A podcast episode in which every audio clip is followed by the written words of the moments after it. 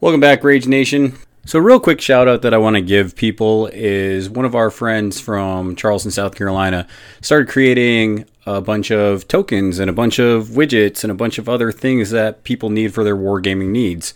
And he does this with his awesome 3D printer that he decided to pick up. He started an Etsy page. It's called bardingtokens.com.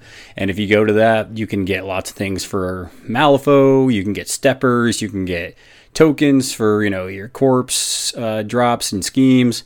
You can also get base identifiers for things like Warhammer Underworlds, D&D identifiers, and lots, lots more. He even creates things like dividers and things that you can put in your foam.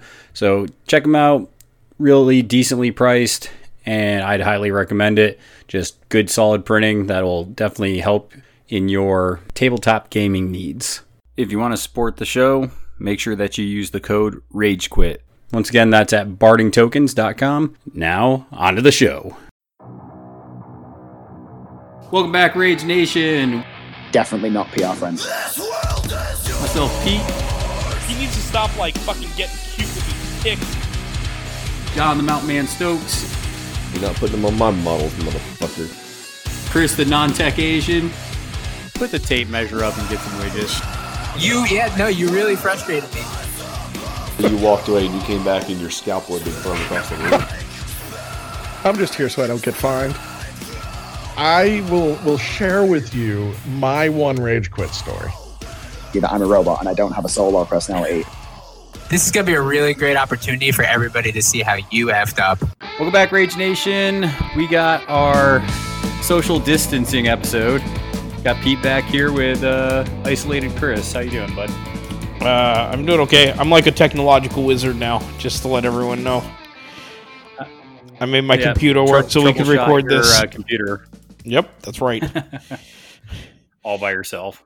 Uh, mm, I wouldn't go that far, but I I did make Google Chrome work again when it wasn't working by uninstalling it and reinstalling it. Brand new skills. Which are basic skills for other people. hey, hey, I I'm changing the game. All right, so, Chris, why did we uh, decide to record tonight? we're bored as fucking hell. Just bored as balls right now.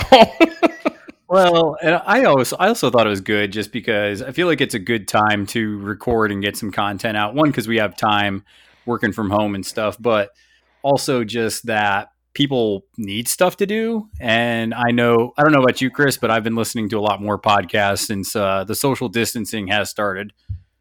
yeah, I well, I do lots of audiobooks too. So Yep. podcasts, audiobooks. I throw all that. Yeah. So on.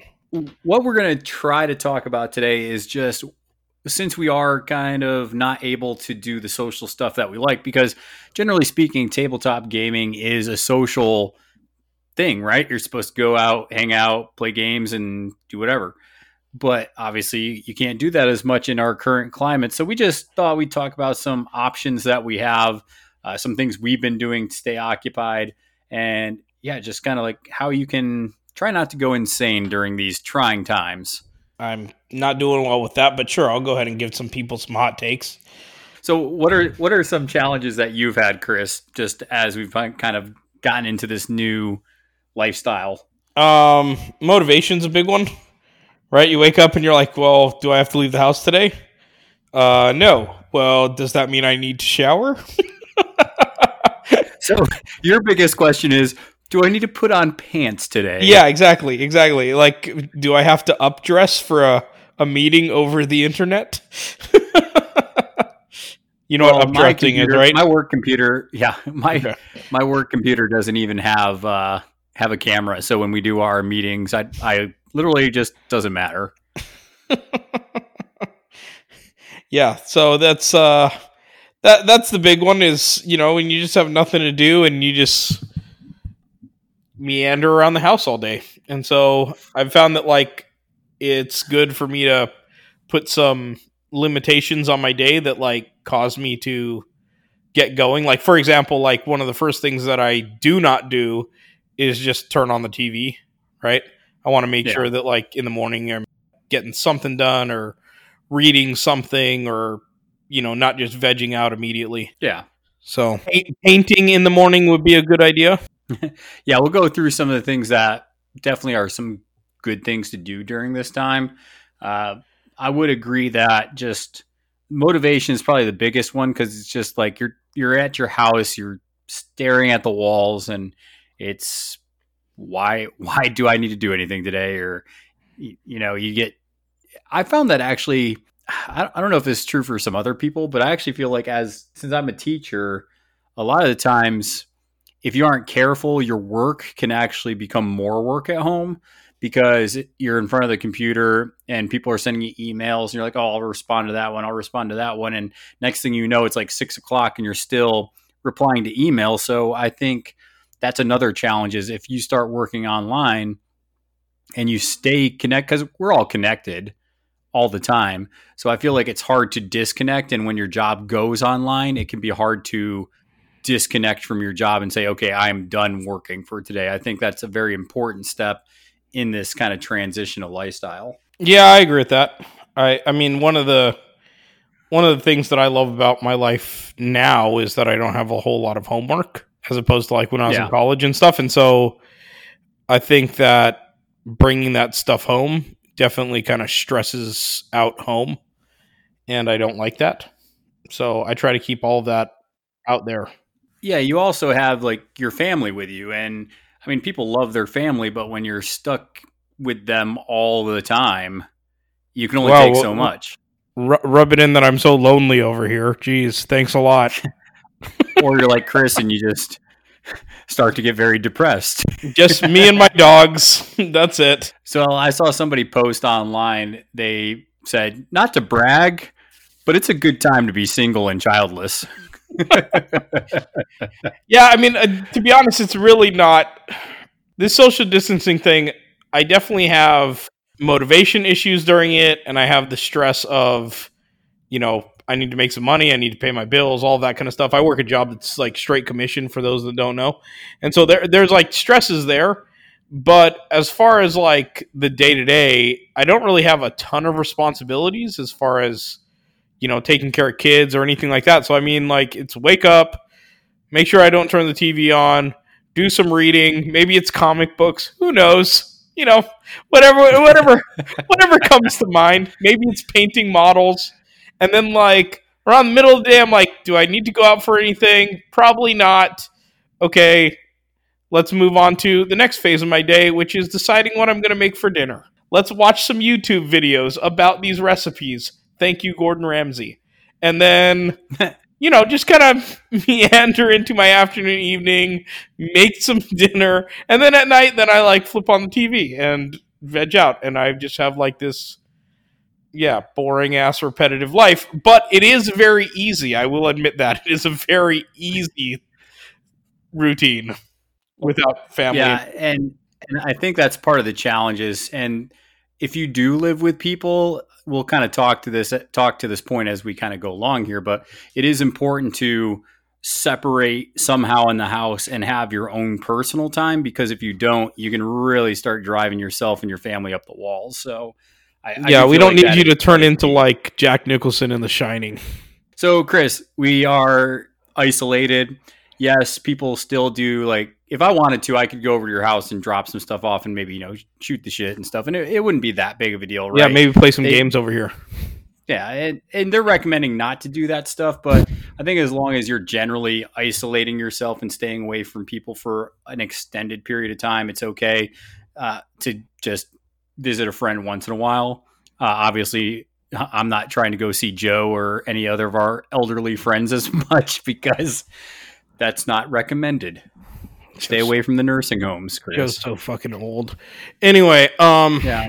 yeah, the uh, I, I'm kind of like social distancing by default. Like, I don't feel passionately about social distancing, but like everyone's just kind of staying home and there's just not a lot of shit to do. But like, absolutely, if somebody wanted to roll on over here and wanted to break into a new game or you know get in a game, I would totally do that.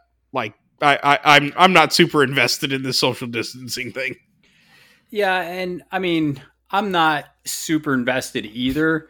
I'm just avoiding anything where it's like more than one of my friends coming over. You know what I'm saying? Like I'm not having uh, four or five people over, which we would normally do. So that's something that I am definitely changing. But like you said, if somebody wants a random game, and as long as I know they're a clean person and they have good habits, which I think most of our good close friends do, uh, you know, I'll still invite a person over occasionally. But I, I haven't seen another person besides at the grocery store since like moving day, Yeah. which is like almost a week ago. I will tell you that if you want to catch people when they don't have shit to do, like to help you move or something like that, now would be a good time, right?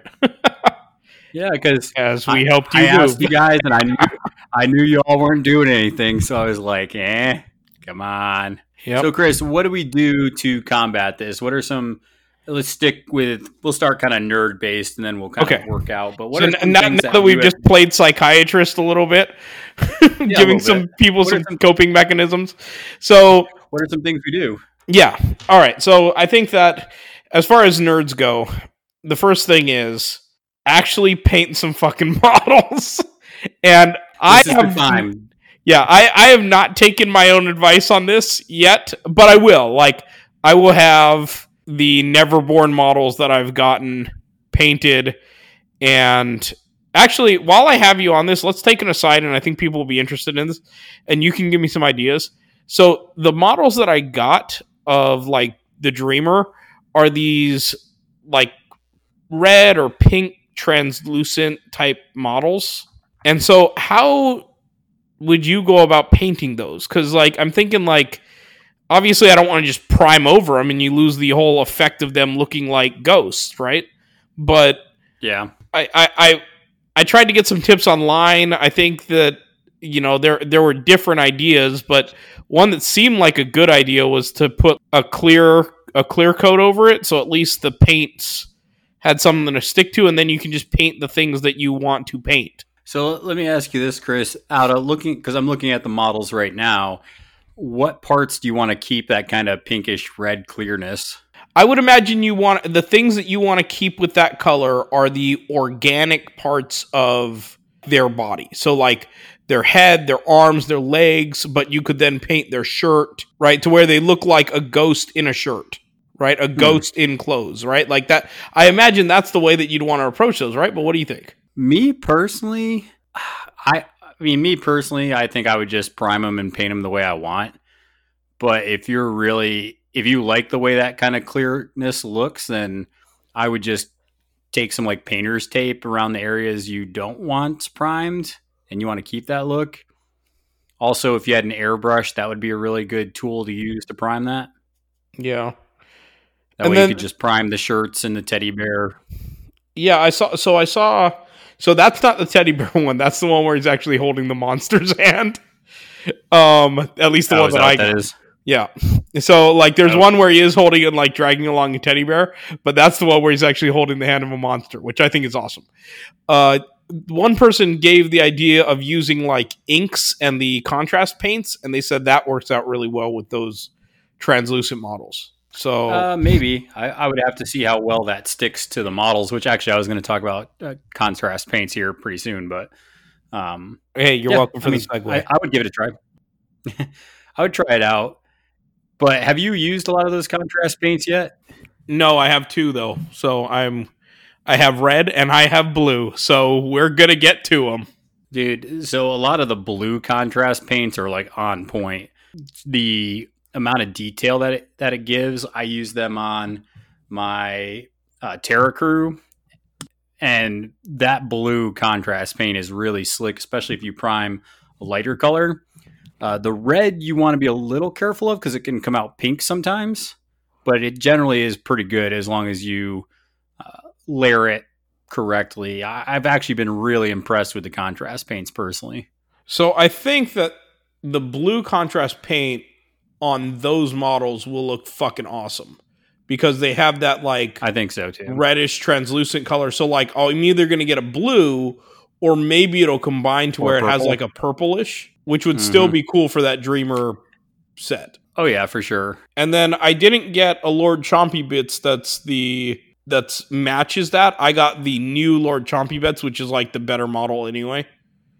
because the old one just doesn't look as good. generally speaking, looking at the contrast paints, I it, I wasn't a fan when I first got them because when you work with them, they're a little watered down, so it can be challenging to basically kind of keep it where you want it. But after you kind of learn to control it a little bit, it's just really slick, especially the black that they have with the contrast paints. I would recommend that black for anybody that's a new painter because black traditionally, and you can probably speak to this, Chris, is tough to paint correctly. But that contrast paint, the black is just so smooth. You just put one layer of it on, and it just looks like some kind of black leather or some kind of like black skin tone, depending on what you're going for. That really layers really well, and it's it's a pretty cool effect. So I, I am pleasantly surprised with a lot of those contrast paints. So, okay, when talking about those contrast paints, because I haven't used them yet, but I think that this is a good time to give some people some advice on them. So, I'm imagining that they're going to be like a glaze almost. Like they're not going to be as thin as a wash or an ink, but they're going to be almost like a glaze. And my concern is that I'm going to paint with them and then get those like coffee stain marks like like you know how plastic models sometimes get those blotchy blotchy elements to the paint job Yeah. when they're like cheap plastics. So, what are your thoughts on that? How do you avoid that? Is that just going to come with the territory with these? What are your two cents? Yeah, it, it's just like a wash when you put it on. If you let it puddle, it's going to kind of create not really the desired effect you want. So, anytime you see a big puddle like that, you just kind of want to smooth it out. It's definitely one of those things where you can't just glob it on there. You have to layer it. And then if you want it a little darker, you have to kind of go through again with another light layer after it. So it's just one of those things where it's like the washes where you just have to monitor the pooling effect that you get with it. And Okay.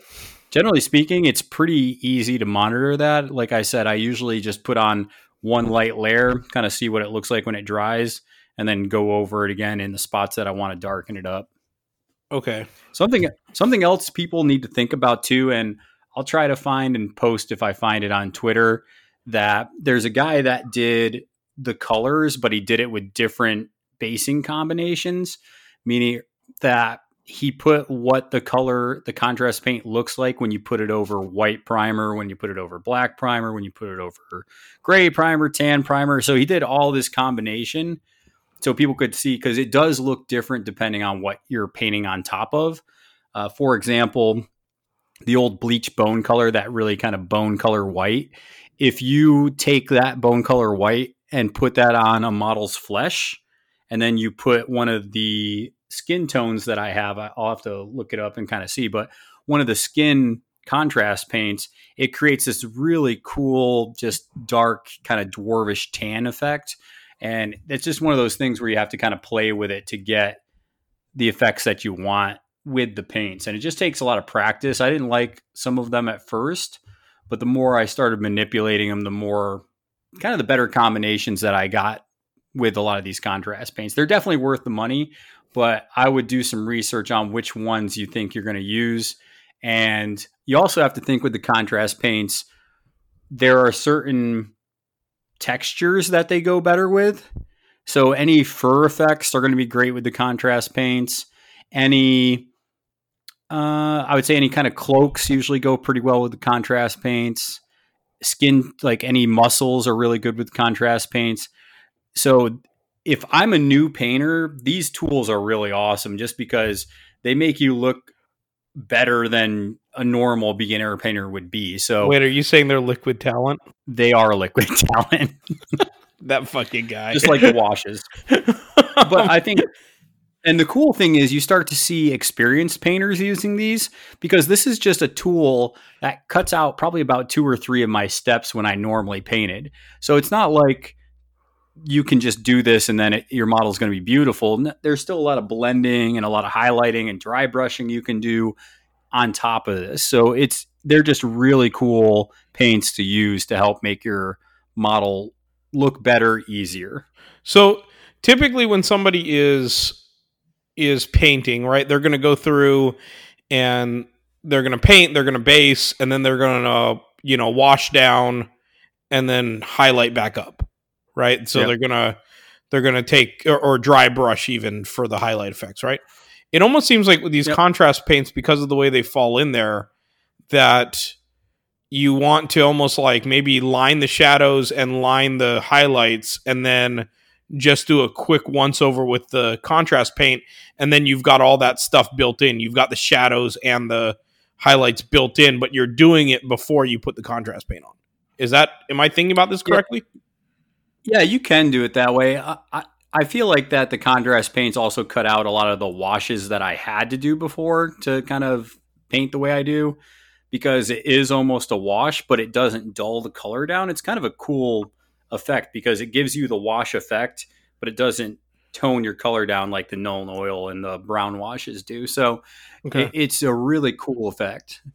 But Okay. yes, you can use it the way you were talking about, and it'll come out pretty cool in a lot of cases. Okay. Yeah, I, I'm I'm going to experiment. I'm I'm excited to use these specifically with these translucent models. To use the contrast paints with the translucent models. Yeah, hold and. I'm gonna I'm gonna pull. Let me pull out a couple of these contrast paints because I want to give some like which ones I like better than the oh, others. Oh, you're going to give some paint shout So outs give- right give now? one second. You want to talk to yourself about something, Chris. Oh, well, it's not the first time that I'd be talking to myself. But yeah, I hope that with these contrast paints, I'm going to be able to specifically get some cool effects with those translucent models. And then I also want to experiment with them moving forward, specifically on because they're expensive as all hell. Uh, I want to experiment with them on things that they do really well with, like the fur, like the cloaks, that type of stuff. And then obviously, I'll keep my traditional painting methods, I would imagine, uh, for other things and other textures. I don't know what those textures are yet. So, um, I don't, Pete, you could probably tell us what are the textures that we want to use the, uh, we don't want to use the contrast paints on. Uh, so mm, so I'll get into the ones I like and don't like here in a second, but the I would say anything that is kind of a metallic surface, I wouldn't use them on. Okay. Uh, anything that it's like flat metal, Okay. generally speaking, I haven't I haven't found an effect with that that I like. So armor is something I would stay away from them with. Uh, the only exception to that is I just painted the mountain that rides for Song of Ice and Fire, and I used the Black Templar contrast black paint on his armor because it was black and it looks pretty amazing. So that was the only exception with the armor that I've found so far. Hmm. Wait, is that my mountain that rides? No. Okay, it's a different one. Wait, have I gotten all my Song of Ice and Fire models back from you?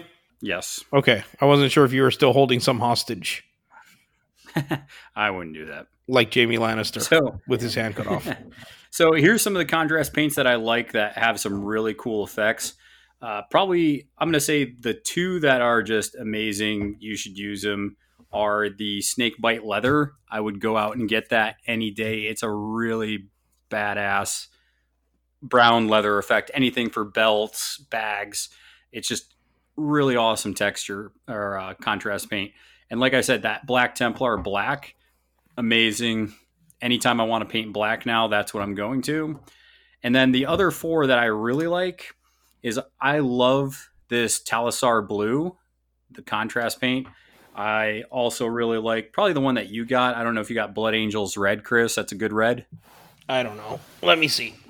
It's it, it looks like a blood red.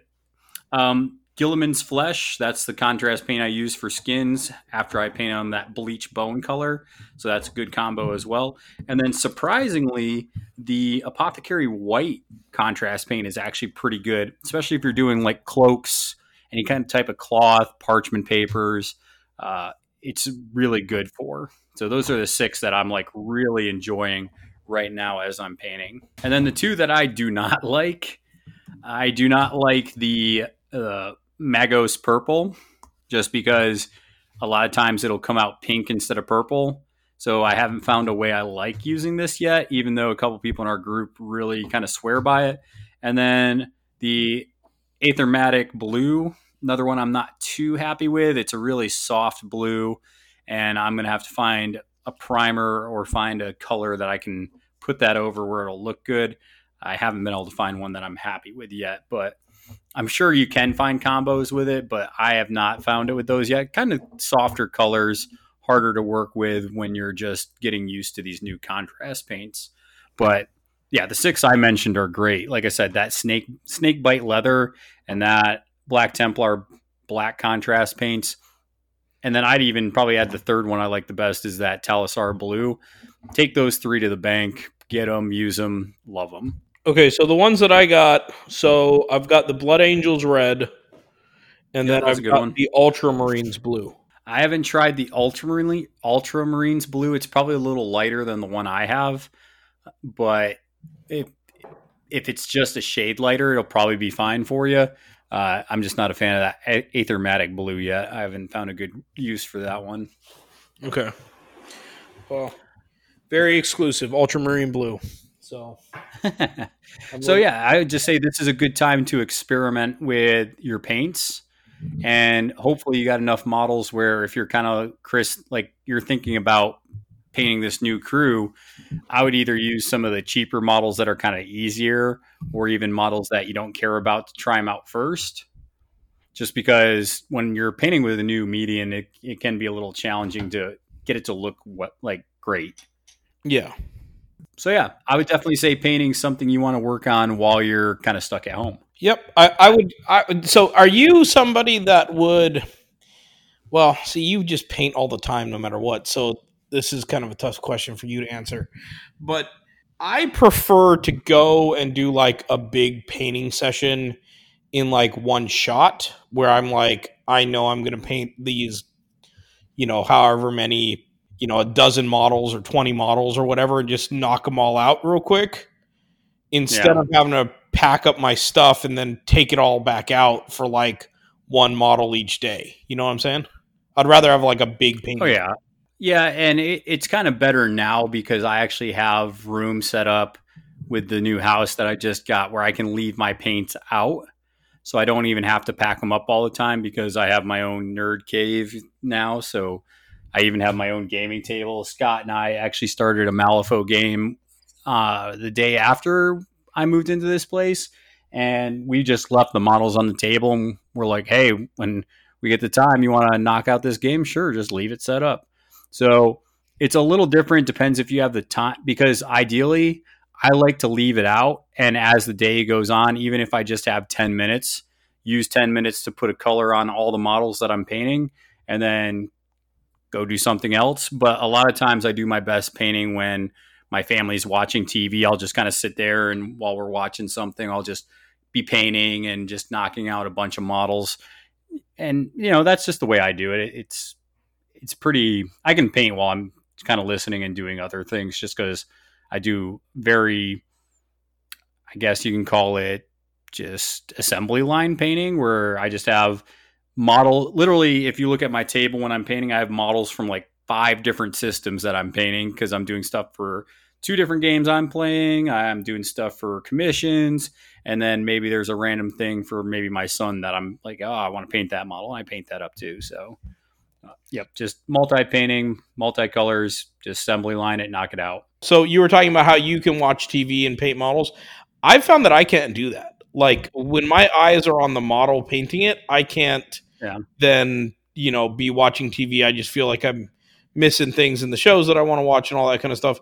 So I'd love to listen to podcasts, audiobooks, that sort of stuff to where my ears are available and it's not requiring a lot of thought for me to paint.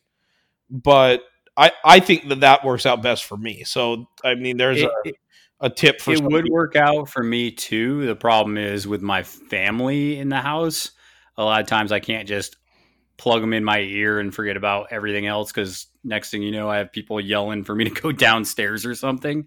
Uh, so, I would think that would be the best part of doing that. Just like leave me the fuck alone. Just F it.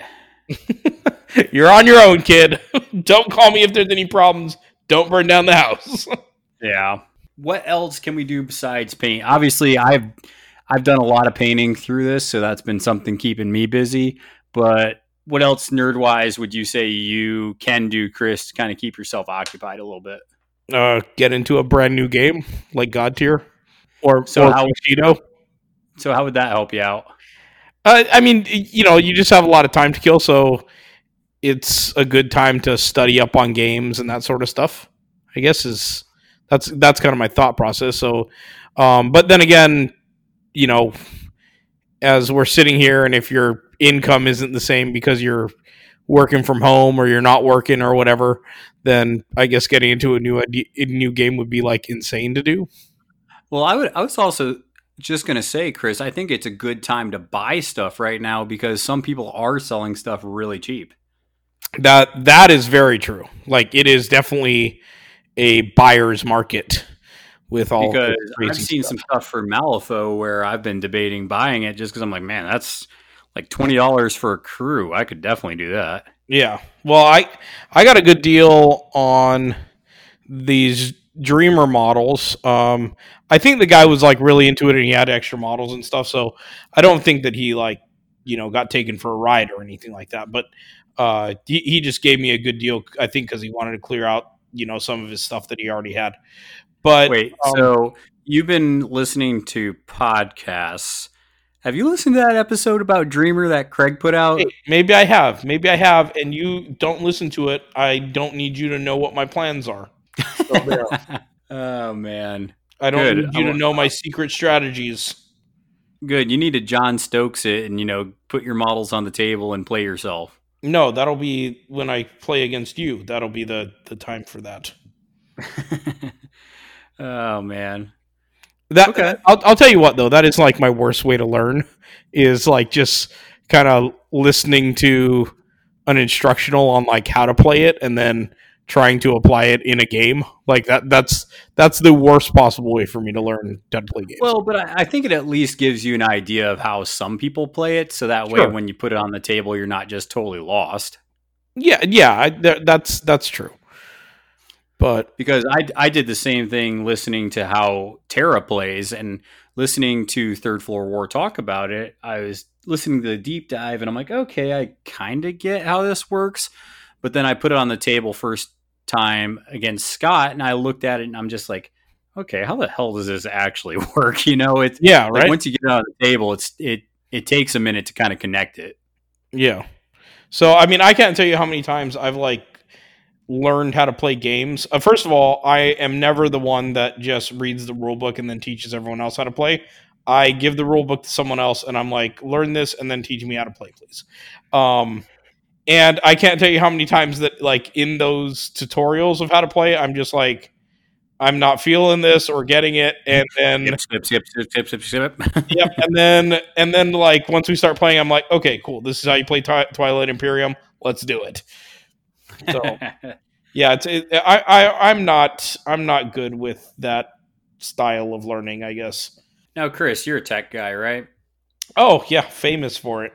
So, those of you that are definitely social distancing and are not able to go out and play just because there's no one that wants to go out, nobody risking it for the biscuit, your store is closed, you can do some table topping online with Vassal. And that's that's one thing I wanted to bring up is Vassal is something that I think a lot of people are intimidated about. But once you try it a couple times, it's very it's definitely not the same thing as playing a game of Malifaux in real life or a game of Guild Ball or whatever you want to play on Vassal.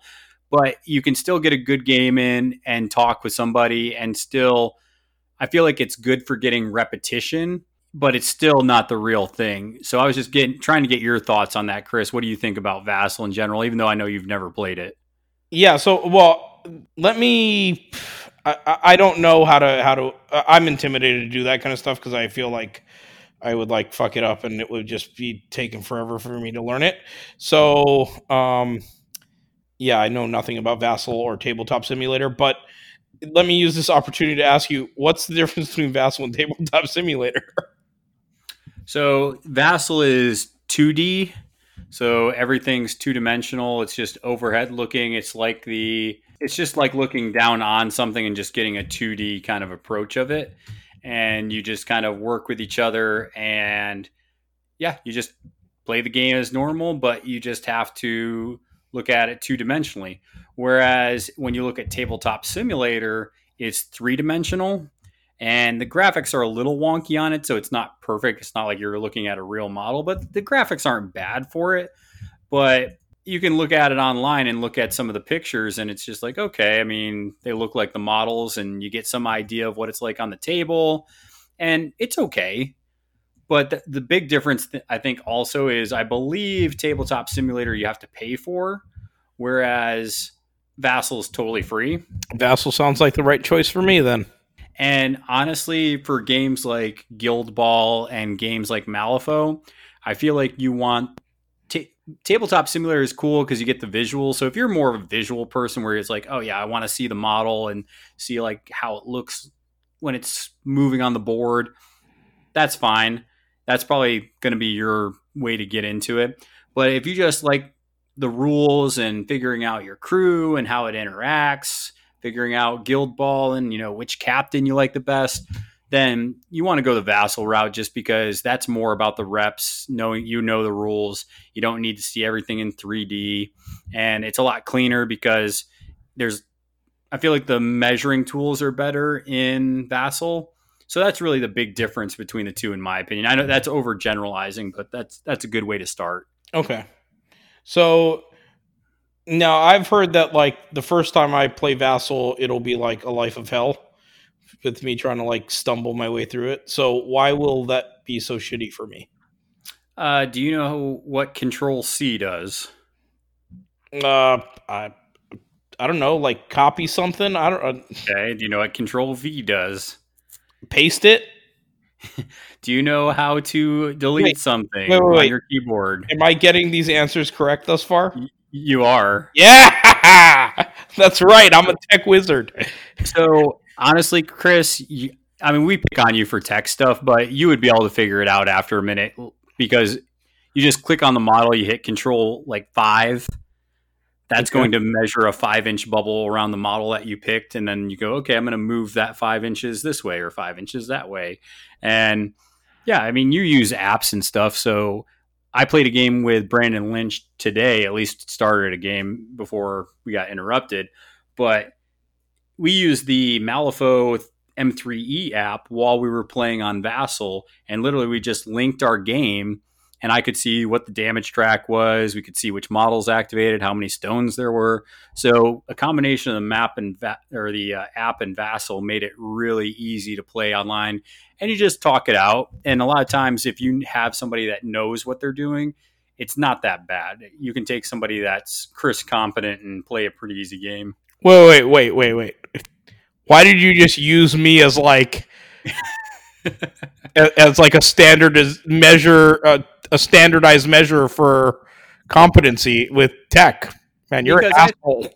because because I feel like a lot of people just assume that the people that play Vassal are these hyper competitive technical people that you just can't get along with and they're really not going to spend the time to teach you how to use the thing. yes, but honest- There's a lot of casuals that use Vassal just because they like to just see how this crew works. And the best thing is about Vassal is you don't have to buy the models, so you can literally play any crew in the game you want. So it's a good way to also test the models that you don't have before you buy them, Okay, yeah, which is a problem for me because I'm probably going to play some random crew and then I'm going to have to buy like Bayou or something. Yeah, you're gonna be like a Ma Tucket player. Oh, Ma took it. Yep, that's gonna be. I mean, I do, I do got to pick up Zipp from Clay, so I already have Zipp. Well, zippity doo dah. For our younger listeners, they'll never know what that refers to.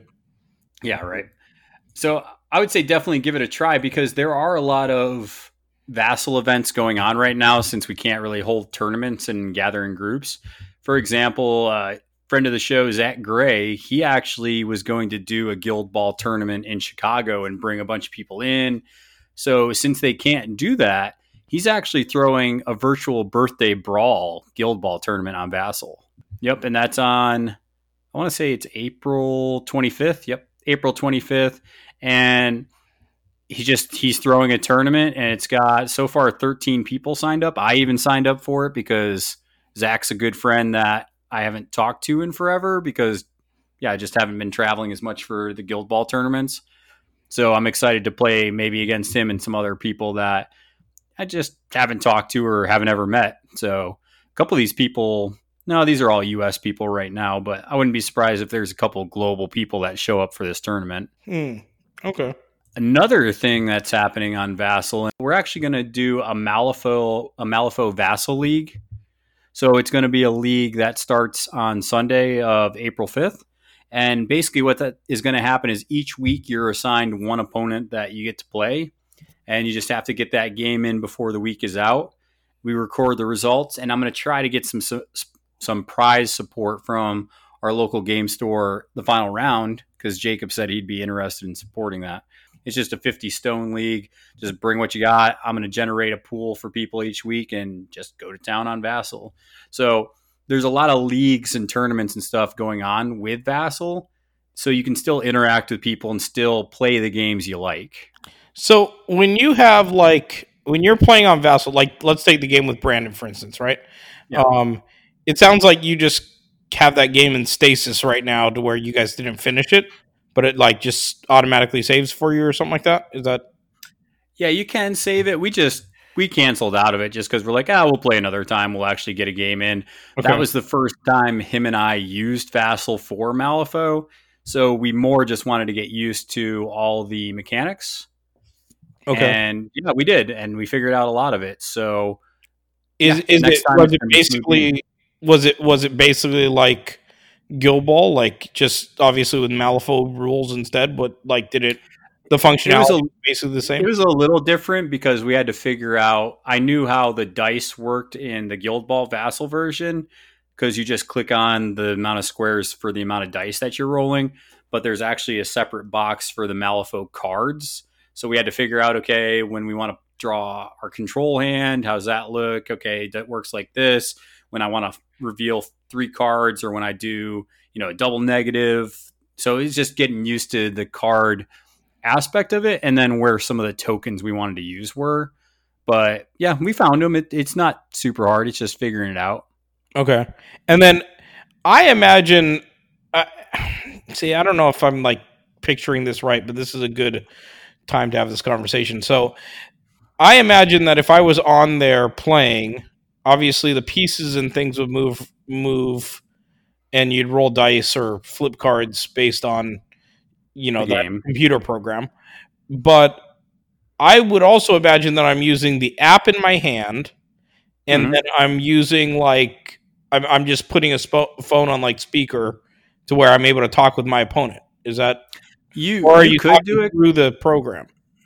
No, so you don't you don't do it through the program. You could do it through a phone if you wanted to, or you could do kind of like what we're doing right now, where we're just talking through some kind of app. Uh, a lot of people use Discord because you can just call somebody up on your Discord and just talk to them through that, which you can do through your phone if you wanted to. So you could just look at your phone and be like, I want to voice chat with this person and hit the button and it'll voice chat with them. Hmm. Okay. Yeah, so I literally just called Brandon on Discord and we just talked on Discord while we were playing. Okay. All right. Which is what most people do. Most people have a Discord. Even Chris is on Discord, even though, you know, Joe, who's 51, uses it more than Chris does. Well, I took it off my phone because I need to like free up some memory on my phone so that I could run some other things. You need a new phone. I probably do. I even like put a new SD card in there, but I feel like the shit doesn't go to the SD card that needs to go there. So I don't know. Okay. And I will say, if you if people do have more questions about Vassal, I'm actually going to put it in the uh, show notes. But Craig from Third Floor Wars did a really great job talking about Vassal with Malifaux. And you can get a lot of the same tips from what he says in that because he even goes through like how to install it, where do you get it, how do you find matches, what are some groups that you can find. So I'm going to link that that way people can give that a listen if you're interested in that. Uh, and I'll also put the information for the Malifaux League that we're doing and the Guild Ball tournament that we're doing on uh. So yeah, give that a check. And now is the time to learn because you're not because I would much rather go play with somebody in real life, but that's just the times we're in right now. So until that Yeah, gets that loosened up, Forever. and I can and I can give Chris my best Forrest Gump wave, I just I'm gonna have to play on Vassal a bunch. I don't like the sound of this. Um, me neither, buddy. I, I miss playing people in the store. I don't like this life. It's not what I agreed to. All right, Chris. So, what are some other nerd things we can do while we're kind of stuck inside, if you will? Okay, so we talked about playing with um, playing on Vassal. We talked about painting. We talked about podcasts. Are there any other elements to being a nerd? Talked about I- even like looking into new games, learning Yep, new I games. would, I would say another one that you can do is you can also do some reading on the background of the story that you like playing. So, for example, Oh. Malifaux, Guild Ball, 40k, whatever you play, there's a lot of background fluff that you might not have gotten to, and now is a great time to do that. I feel. Yeah, I agree with that. I'll tell you what you shouldn't do because you will get yourself into trouble is do not go searching through Kickstarters of new games that you can back because then you get in trouble? yeah, I did. Um, I just backed who goes there last night. Nice. Have you have you heard about who goes there? No. Okay, so um, it's it, so who goes there is the original story that John Carpenter's The Thing was based on. So like that concept of like, you know, there's the group and you know there's the thing and they have to figure out, you know, which person is infected by it or whatever.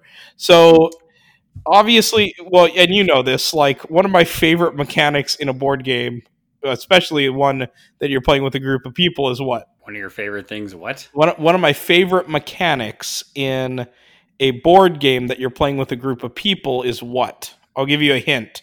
This mechanic exists in Betrayal at House on the Hill. Like a secret element? Yeah, like a like a secret betrayer element, like Yeah. Betrayal at House on the Hill, uh, Battlestar Galactica, right? Like they're I think it- we should totally play. If you like that mechanic, Chris, we w- totally should play um, Fury of Dracula because one person is Dracula and the other players are trying to hunt him across Europe. yeah. And and there's like a day and night mechanic, and when the timer goes to the night, it makes Dracula so much more powerful, where he can pretty much one shot somebody. And I feel like you'd like that one a lot too. Yeah, right. So, uh, or uh, or we've played things like Bang or other uh, just games where there's kind of like that unknown and like you have that suspicion about the others in the group. Oh yeah, Um, I just love those mechanics, and Who Goes There has like a shit ton of those mechanics. oh that's cool. So, and then it has like different sets of models. And there was one expansion pack that had this dude and his dog. So, of course, like, you know that I'm getting that Oh yeah. like just of course and or or one expansion had like a dude that was a helicopter pilot to where they have to like escape right and they have to get out Did of you? Uh, speaking of ordering things you shouldn't, did you uh, order the Shepherd's Guild yet?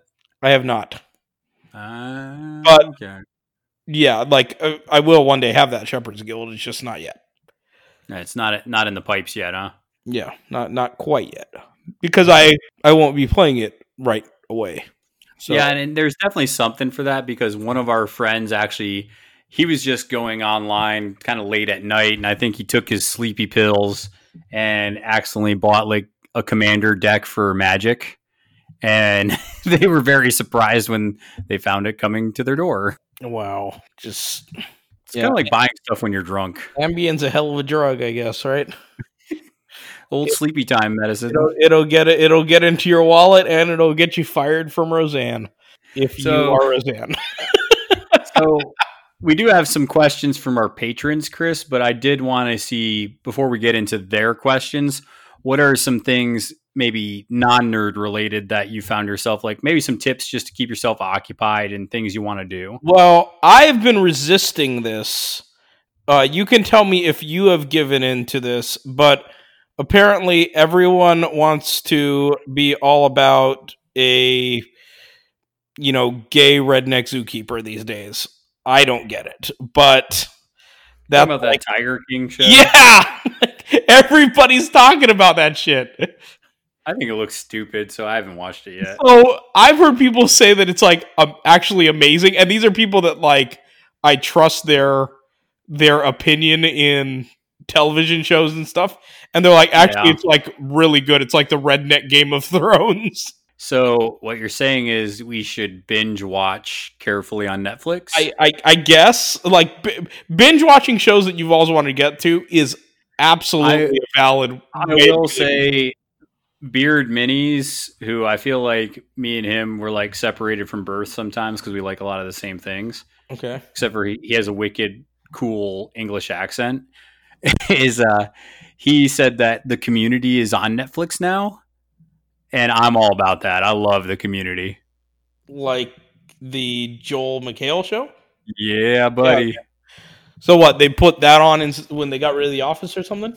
I guess. Okay. Dude, I, I, dude, Community is so funny. If I, I can't imagine anybody that hasn't seen it, but if you haven't seen the D and D Community episode, just go check that out. That episode is so freaking hilarious. What's the other one that's like in that? Oh, Parks and Rec. There's Yeah. like the Office, Community, and Parks and Rec. Those that's like the the Trinity. Yeah, par- I mean Parks and Rec is always good. Yeah. I saw I saw a good meme, and yeah, also this is kind of one of mine. If you get bored throughout the day, just check out some good memes. But I, I love the there was a good meme where it was like, if you couldn't appreciate my Chris Pratt recreation Parks and Rec body, then you don't deserve my Star Lord Chris Pratt body Okay, I'm going to show you my favorite meme of the season, and of the of the COVID nineteen season. yeah, the COVID nineteen era. Okay. And uh, you can decide if you would like to share this with the listeners. It is coming through to you right now. that can't be that. I'm telling you, that's what it is. Look, like zoom in. I mean, I get it, but apparently Chris is confident, but not Andrew Cuomo exposing his pierced nipples during a pandemic press conference confident. That's the best one I've seen of the season. I, I can't believe a guy that age would have his nipples pierced. Those got to just be some, I don't know, Dude, I'm telling you, man, like those powerful politicians, they're into some wild shit, I guess. I mean, I don't doubt it, but that's pretty messed up. So be careful what memes you check out while you're. Be careful what memes your there. friends send to you. Next thing you know, Chris is ordering chains and whips and whatnot. Whoa, whoa, whoa, that's not that's not me. The whole point of that meme is I am not that. Fair. Yeah. Oh man. So Uh, anyway, um, but yeah, I mean, for me, it's it's watching shows, movies that I've always wanted to get to. This is just outside of the gaming related stuff. Um, yeah. books I've wanted to read, uh, podcasts I've wanted to listen to outside of just gaming podcasts, comic books. Like uh, uh, the comic books one, I've actually, I, I've actually like thought of that being one of the more important ones, along with like game stores, about people like go out and support those local businesses because game stores and comic book shops are not big. You know, companies that are billion they're dollar struggling. companies they're they're struggling. So go go support your local game store. Go support your local comic shop. Yeah, and chances are a lot of them, and our local game shop is doing a really awesome job of this, where they're, I mean, he's offering curbside pickup, offering, you know, to meet you across town if you want. Just, they're really trying to work with you, and they realize that people need stuff to do. So they're ordering, and obviously they can't get everything that you want or need just because a lot of the vendors and suppliers are shutting down and that's one thing that i think is important to talk about is we do notice things like uh, release dates have been pushed back. I know the wizards has pushed back the new set. I think it's ikoria has gotten pushed back till may. I know that crisis protocol has pushed back a lot of their april and may uh, uh, releases. So like gamora we don't know when we're going to see her. Uh, Song of Ice and Fire. There's a couple things where we don't know when we're going to get those. And so it, it's just one of those things where, yes, you can order stuff probably from your new shop, but just realize you might not be able to get it. And also, if a nerd store starts price gouging you, fuck that. Dude, how could they price gouge you at this point? They're already like worried about you going and buying everything online. well, it, I saw one store where they had like 40K stuff. Huh. and they actually bumped it like we're charging an extra almost 20 bucks for a box. And it it's just because they're not available in a lot of places. So people called them out on it and they kind of didn't change it. So people were like yep not shopping at that store again. So yeah i would say try to support them kind of like what chris said. That's something that you should definitely do. Also i think that this is a good time for just projects. Just making stuff doing stuff running to lowes to get stuff to improve your house improve your apartment, uh, maybe even make that nerd table you've been wanting for a while, if you're handy at all, that is. Yeah, um, I mean, obviously, you have a spouse that makes you do projects. I'm happy to not do projects, but Yeah. that's just me. I'm happy to lounge around and not accomplish anything. So we do have a couple of questions that we did get from our patrons, and if you guys aren't a patron of the show, we do put out a lot of content. We are going to once hopefully this whole pandemic's over, we are going to start putting out video content, which we might start doing anyways. I got a webcam or uh, one of those kind of clamp webcams ordered to put above the gaming table, so that way we can start streaming and doing stuff like that. So if you like our content and you want to support the show, go ahead and give us a check out at our Patreon page. We are going to order more dice.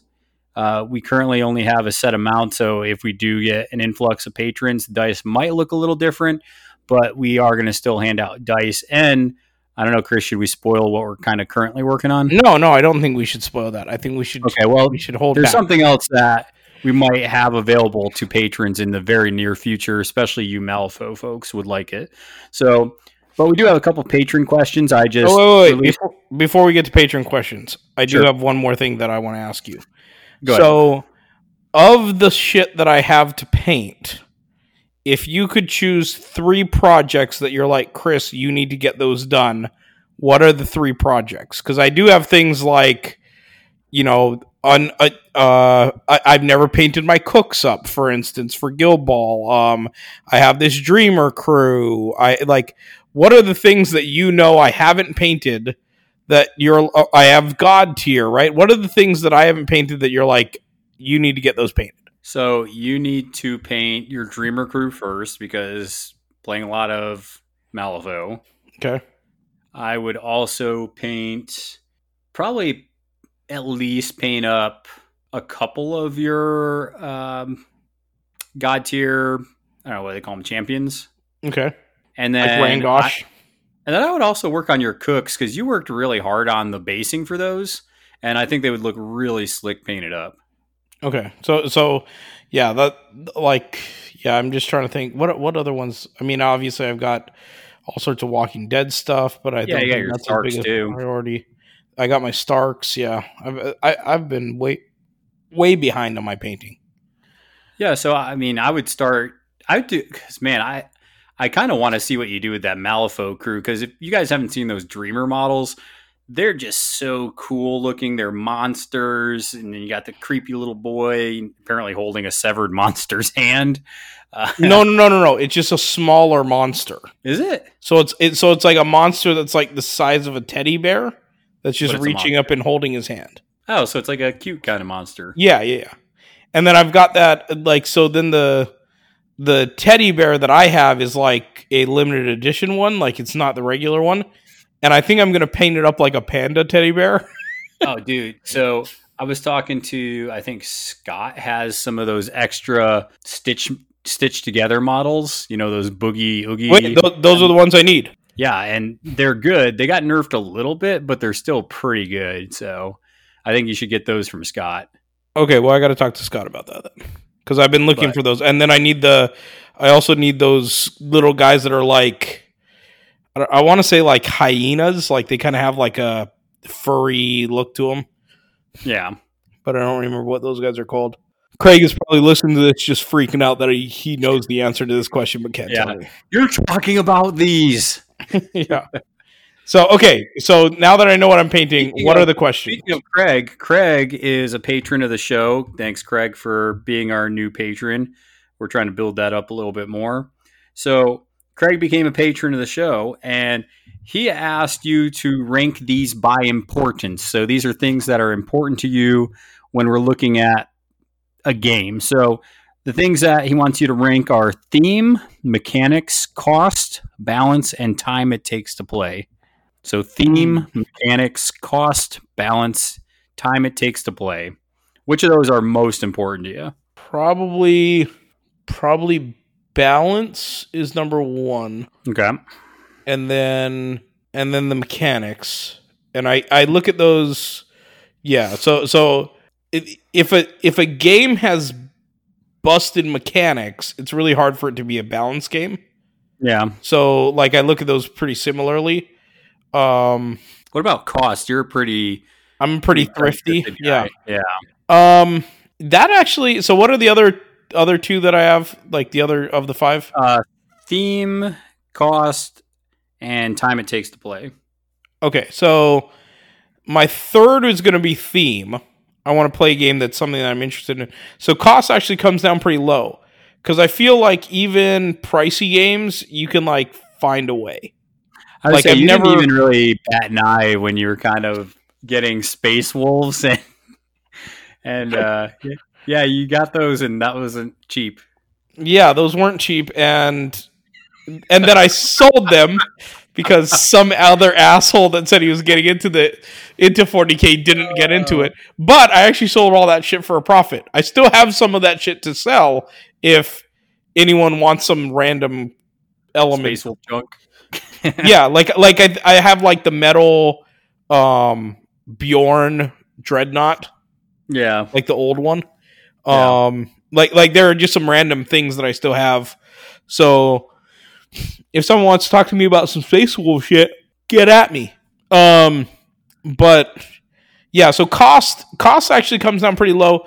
Time it takes to play is probably the lowest, right? Like okay. if somebody's like, okay, you can get a game in in half an hour, or you can get a game in in two hours. You know, obviously, I just adjust accordingly to whatever time I need to play the game. Yeah, So time it takes doesn't really matter to me. But yeah, I don't want to play a game that's I don't want to play a game that's broken.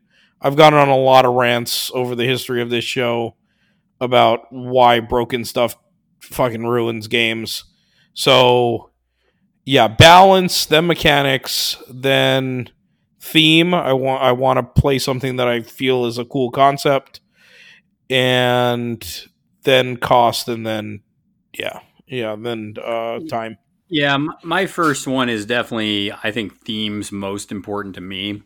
If if I like the idea of it, then I'll I'll at least give it a try. Mechanics is going to come in second, just because once I think it's a cool looking game and I like kind of the background of it, then I have to go. Okay, now do the mechanics. One, do they fit the play style of the game? And then two, are the mechanics working enough where I feel like you can make intelligent and interesting choices throughout the game. So mechanics are pretty important. That's one of the reasons why when Warhammer switched to us to um Age of Sigmar, that I just couldn't keep up with it because I was not a fan of them. Like I still loved, even though the story jumped the shark, so to speak. I still was okay enough with the story that I could have played it if I liked the mechanics but the mechanics are so kind of janky and wonky and kind of easy to play that I, I was just kind of done with it. I'm like, this isn't. I don't want another skirmish game with this many models. It it it was something I liked the formations and the movement of Warhammer Fantasy. So mechanics is pretty important to me. Uh, balance probably comes next. I, I want it to be relatively balanced. I'm okay with some overpowered stuff just because that's the nature of any game. You're going to have some stuff that's broken, you're going to have some stuff that's not good. And I'm okay with that. Uh, just know that if you're playing a less powerful thing and you play against somebody of equal skill with the more powerful thing, they probably should win. Uh, You're okay with that because last- you'll jump on that bandwagon and play the OP thing. well, you know, when in Rome. okay, go ahead. and So you got cost and time Um, as your last ones. Cost is probably my second to last one, just because I do like. I'll probably trade more for stuff if I can, just because I do like keeping the cost down. But if I have to splurge and buy something brand new out of box, I don't mind doing that. I'm not going to buy a bunch of Forge World stuff that's going to cost thousands and thousands of dollars. I've never done that. but I I can understand some people like it because it's cooler. But the big thing that I really don't care about is time to play. When I go nerding, it's that's where I am. I I'm out of the house for hours anyway. So if it's a a game that plays quicker, I just get more of those in. If it's a longer game, I just get one in. So I have no problem getting one game of Malifaux or getting three games of Crisis Protocol. It doesn't matter to me. And Uh, you know which- that every year happens? you have the Summer of Pete to play all the games you want. You know, and that's another thing. I can just be like, "Hey, man, come on over." Yeah, Ty's here, but that's that's fine. So, you know, it's interesting that you say that about like theme and how you ranked it. Because knowing you, I actually believe that mechanics is the most important to you. Because I have seen you so many times with games just give a game a try, not because you were really that interested in it, not because you had read up on the story or you thought the models were so amazing. Um, like, for example, me getting you into Guild Ball, you didn't want to try Guild Ball because the models were so amazing to you or you loved the idea of medieval soccer. And with Malifaux, you didn't get into that because you know you you you were actually prejudiced against Malifaux, but you did it to you know give give something a shot with Scott and and you know just kind of share an experience with him as your buddy. But I feel like mechanics totally get you into games. Like as soon as you start I'd seeing how it works, that.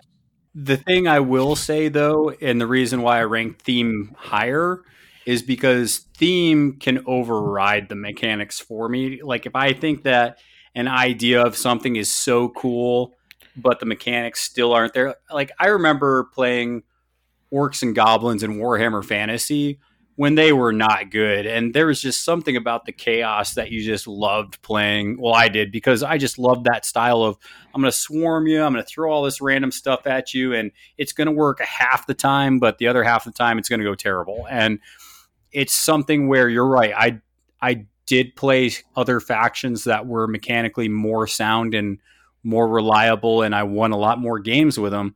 But man, the times when that chaos works, it, it was so much fun. So I, I agree with you. It's probably close, and maybe sometimes the mechanics are more important, but a good theme will get me into a game or get me into a faction more times than not.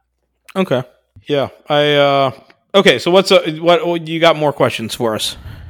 Yeah, so got one more question from Gabe, and we'll probably wrap this one up shortly. But our buddy from Georgia, Gabe, asked of the tabletop games systems you guys are playing mm-hmm. right now, which do you feel have the most or least amount of randomness? And how do you feel that impacts your enjoyment of each of them? So, out of the ones you're playing now, Chris, we'll start off with which one feels the most random out of the games you're playing? Probably probably Song of Ice and Fire, I guess. I, I'm sure the answer would be Godtear, but like I just haven't really cracked into Godtear yet. Okay.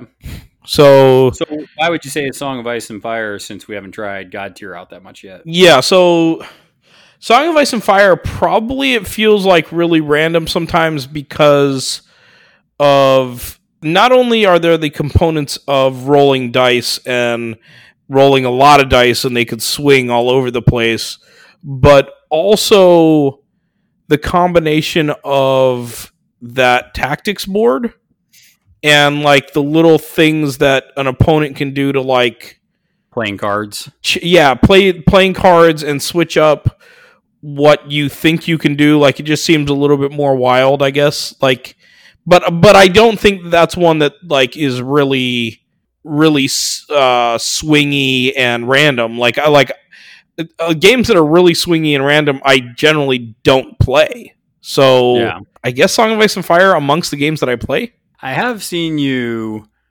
get some attacks off where you didn't get like anything and flip out pretty good during a Song of Ice and Fire. Yeah, but I mean, like you see me flip out like that. Like I don't feel like that is so much more likely than in Guild Ball or Malifaux. Like you, you've seen me like lose my shit over, you know, the cards in Malifaux. You've seen me Yeah. lose my shit over Guild Ball. So I mean, I'm just prone to do that. but Yeah. uh, I don't feel like any of those games. I feel like all of them are pretty comparable. Um, I guess I, I guess I would put the two dice games. So, Song of Ice and Fire and and Guild Ball before uh, Malifaux because Malifaux at least you have the cheat in mechanic with the with the hand of cards, Yeah, and I but feel you have like a there's little a, bit more control. there's a lot of crews that can cycle through cards in Malifaux. The control hand helps you kind of prevent that a little bit. You can stone for cards. So Malifaux, which I used to think the card system was stupid and really random, I've learned has a lot of control and a lot of uh, trips and tricks and things you can do to help sculpt your hand to the way you want it to look. So I've kind of gotten over that one and you know seen the light, if you will. But the game I think is most random that I play right now is actually Crisis Protocol. Because when you generate your attacks, you have so many dice that you throw into whichever power that you do, and you have to either get the hits or crits, or I think you can also hit. Is it the expl- I don't have the dice near me, but it's it's the explanation point, I believe. And if you hit those, it's a hit, and if you get a crit, you get to roll the die again and possibly get another hit. So it's just sometimes where if you get a crap ton of crits, and then all of a sudden you roll again and get a bunch of hits on top of that, then you can really start generating a really ridiculous amount of hits. And there's just times where your model just gets knocked down.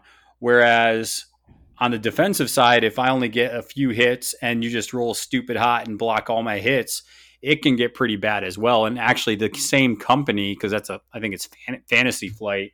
No, it's not Fantasy Flight. It's um, God, is it Fantasy Flight? I got the box right here. Hold on. Feels like Fantasy Flight. It's it's almost the same feeling that I had with Star Wars Legion, where the dice sometimes they'd get super hot and get a bunch of hits, and then other times you would just get blanks and you just die because you rolled blanks. And it it it was just really frustrating. And I feel like Crisis Protocol does a lot of the same things, but they kind of embrace it more, which makes it okay sometimes.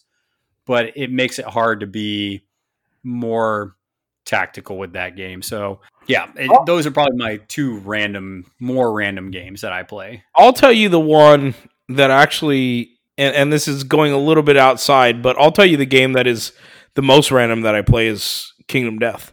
Because you So could just you could just be playing and have a character that you think is good to go, and all of a sudden you roll dice, uh, you, you- you roll you roll a die, and it's like, and we're just destroying all of this person's armor that you had just worked so hard to make. Isn't it if the artificial intelligence flips a certain card that sometimes it can just be like, oh, you're dead. Yeah, uh, well, definitely, and and the hunt phase of that game, where you don't know if you're gonna like go through a bug patch and just a bug's gonna take out someone's eye, and they were supposed to be your archer, like then Yeah. you're fucked. you know, uh, we, we actually had with Markel and his girlfriend, we were playing a game where we loaded up a character with to be a tank basically, and like they had all this armor, and then they got like this crazy disorder that they ripped off all their clothes because they were like freaking out that their clothes were on them or something. Yeah. And I was like, well, fuck us, right? So, like, our whole plan to have this, all this armor on this one tanky model, like, that just got blown up before we even encountered the creature that we were hunting. Yeah. So, yeah, that, that's definitely my most swingy one. So what do you think is the least random out of the games you play? Malifaux. Oh, you think so now? Yeah, well, just because of the control hand. I mean, there's not Yeah. another one that that is. Is there another game that's more? No, that's we. There aren't any games that we're playing that are no chance. Like it's not like we're playing Yeah. diplomacy very often or anything like that. Yeah, I mean, I'm just kind of eyeballing some games around the room right now, but I don't know. Actually, start. you would actually probably disagree with this, but I don't know. War Machine can be not super random. I know, Um, you, I know you've had moments where you've missed kills and it's pissed you off, but I think generally speaking, once you set up your stacks, the dice don't impact as much of it because you can kind of control a lot of the math with it. yeah, I mean, so the just the nature of rolling dice is that the more dice you roll, the more likely you are to get average results, right?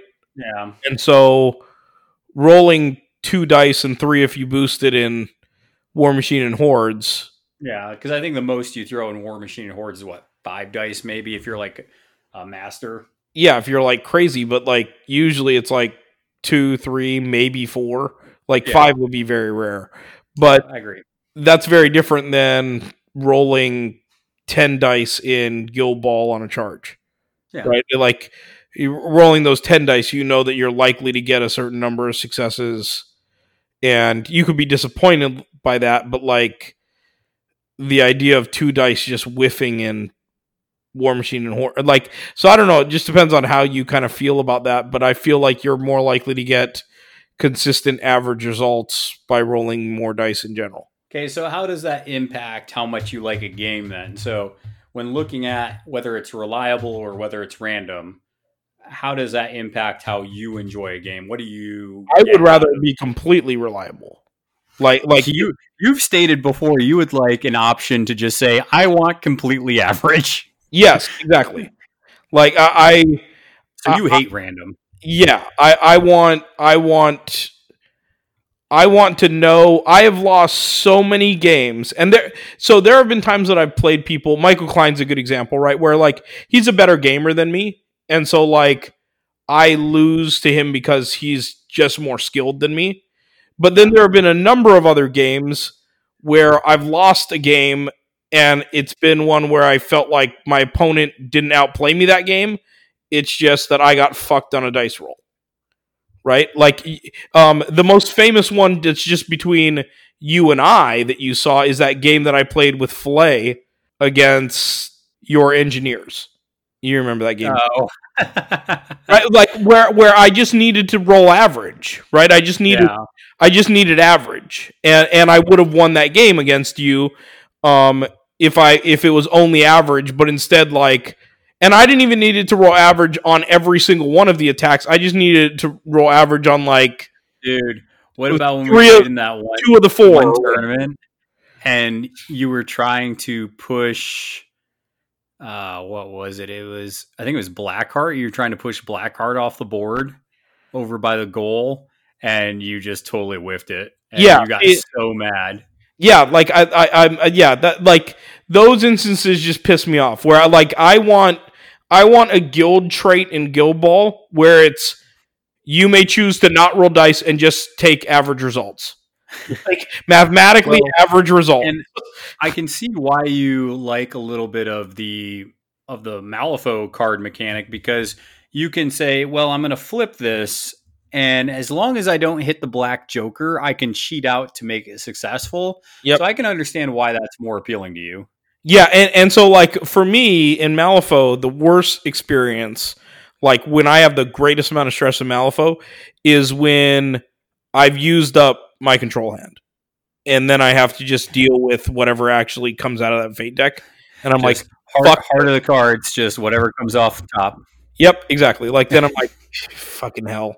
Now I'm gonna lose. Um So with with my competitive game, I definitely like more control and more uh you know, kind of stacking the odds in your favor and even though you still might get the wrong flip or you still might get a bad dice roll.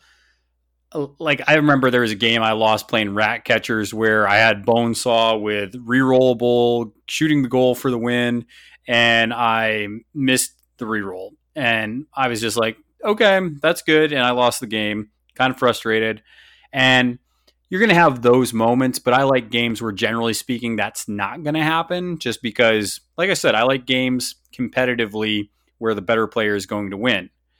Now, that being said, there are games that I like to play where it's just fun, right? It's just like, let's just go kill stuff or let's just roll a bunch of dice or let's throw a bunch of salt. Let's just, you know, let's just do this. Let's throw down. And that's why I like Crisis Protocol because it's just fun to play with superheroes and it's fun just to see what happens with some of these crazy powers and combinations. And that can be really fun as well. Yeah, sure. I, it, you know, the the interesting part, and this is like flipped and like reverse for me, right? Like all the competitive games that I play are the ones where I get stressed out because of the randomness of dice or cards or whatever. And then I get frustrated. And I'm the most invested in those competitive games because they cost the most to buy into. You spending time painting the models, you're spending time and money going to tournaments and all that kind of stuff. And yet, the board games that I play, there are so many of them that uh, you know they minimize that chance element. It's all about like the decision making and the placement within the game, and so you know it, it's it's kind of interesting that the games that I play casually that I should care the least about having a bad game due to Yeah. chance of dice rolls are are are the board games, and those are the ones that I have the most control, and I'm always typically playing games that I've made choices on, and then the other ones are. Uh, you know the the competitive games are the ones where I'm stressing myself up 'cause- out because there's too much random. Yeah. Yeah, I can understand that. Yeah, but I mean, like, obviously, if I wanted to, I could just sit there and play chess only, but that would that that's not as fun as like having the miniatures and all that stuff. So I, I, I'm I want a miniatures games that are more based on choice. I'm going to switch this up a little bit, Chris, just because this is a question that I find interesting and it tells you a little bit about the player. But when you play board games, are you are you more interested in board games that are cooperative or competitive? Cooperative. Okay, so why do you like the co-op ones better? Um, I just think it creates a better experience for like the group. Um, I Okay. like obviously like I'm somebody that definitely can be very competitive with things, and like I it can create hard feelings and it can create frustrations. Whereas like if you're playing a game that's co-op, all of that is directed at the game. So what you're saying is when we played that one island game, you didn't like it when people kept sinking your ships. yeah, you guys are assholes. What is that? Fireball Um, Island? Is that what that game's called? I don't know. I, I kind of What is that? Survive. it's tough because I do like co-op games, but I also like a little bit of the chaos, and I think this is why I haven't been invited back to play Kingdom Death Monster because the one time, well, the couple times I played with you guys, you weren't exactly Yeah. okay. For yeah, you guys weren't exactly happy with my uh, choices for. Well, no, no, no, no, no, no, no. You're, uh, like the King Death Monster thing that kind of died out because like that group broke apart as a whole, right? Matt moved away. Clay was on a different schedule. So when I've gotten back to King Death Monster, it just so happened that it was a new group that formed organically. I was going over to Nick's every Wednesday night for dinner, and that was kind of our routine. And every other Wednesday, Russ didn't have his kids, and it was just convenient it's not that you wouldn't be welcome to Kingdom Death Monster because of you know you deciding to go be an asshole and hide in the grass. Hey, I had something where it's like, hey, you can hide in this grass and not be eaten by a lion, and I was like, sweet. But yeah, like I so I like I I- in board games I gravitate toward the co-op and I love, you know, betrayer mechanics in board games. Like I think that's fun like Betrayal at House on the Hill. You, you like the deal type things too, where it's like, oh, if you help me, we can do this and blah blah blah. Sure, yeah, yeah, I like that kind of stuff. Like, but even with like Betrayal at House on the Hill, where there's a betrayer mechanic, and it's fun to be on both sides of that, right? Because it's fun to be the group trying to f- fend off the betrayer, and then it's fun to be the betrayer, eh, you know, and and try to you know work some mischief in the group. So, but for all of those, I rarely have as much frustration and um you know the, bad rage quit type experiences in board games I, I i don't know why that is but like i think have you ever played? Um, have you ever played Pandemic, Chris? no but it seems appropriate given this time It is, but it's also hard as balls to play, man. I mean, each time I played it, it has been really hard and sometimes impossible to keep the pandemic under control. Because in that game, if everybody's not doing their job, it's almost impossible and to. their job do you mean staying inside and social distancing Yeah, stay the fuck inside. God. Okay, can I just go on like this? I, I won't turn this into a longer rant, but I'm just going to turn this into a mini rant. I hate those fucking commercials that are like, stay inside, and that's what will make this be the shortest period of time or whatever. Like, I'm like, Yeah. no, that's the opposite of what we're doing. We're staying inside to flatten out the curve, which means we're stretching this the fuck out. Like, that's not accurate. And that just frustrates fair. the hell out of me. Yeah, it's it's tough, and it's one of those things where, like, just use your best judgment, wash your damn hands, and Pete, I got a question. I don't see that you're recording here anymore. Yeah, I still am. But anyways, any last thoughts or anything you want to add, Chris, before we uh, roll out of this one? No, just uh, you know, paint your fucking models because everyone knows that they should, and Yep. that's really all I have to say about that. Okay, well, last thing I'm going to say then is make sure that you check us out on Twitter. If you just put in rage underscore quit underscore wire, you can follow us. We follow a lot of different nerd stuff. Uh, I'll post some information about the just stuff we've been talking about in this show. And then you can check us out on Facebook at Rage Quit Wire. Chris uh, does a lot of posting on there randomly, and that's where a lot of our episodes will go up.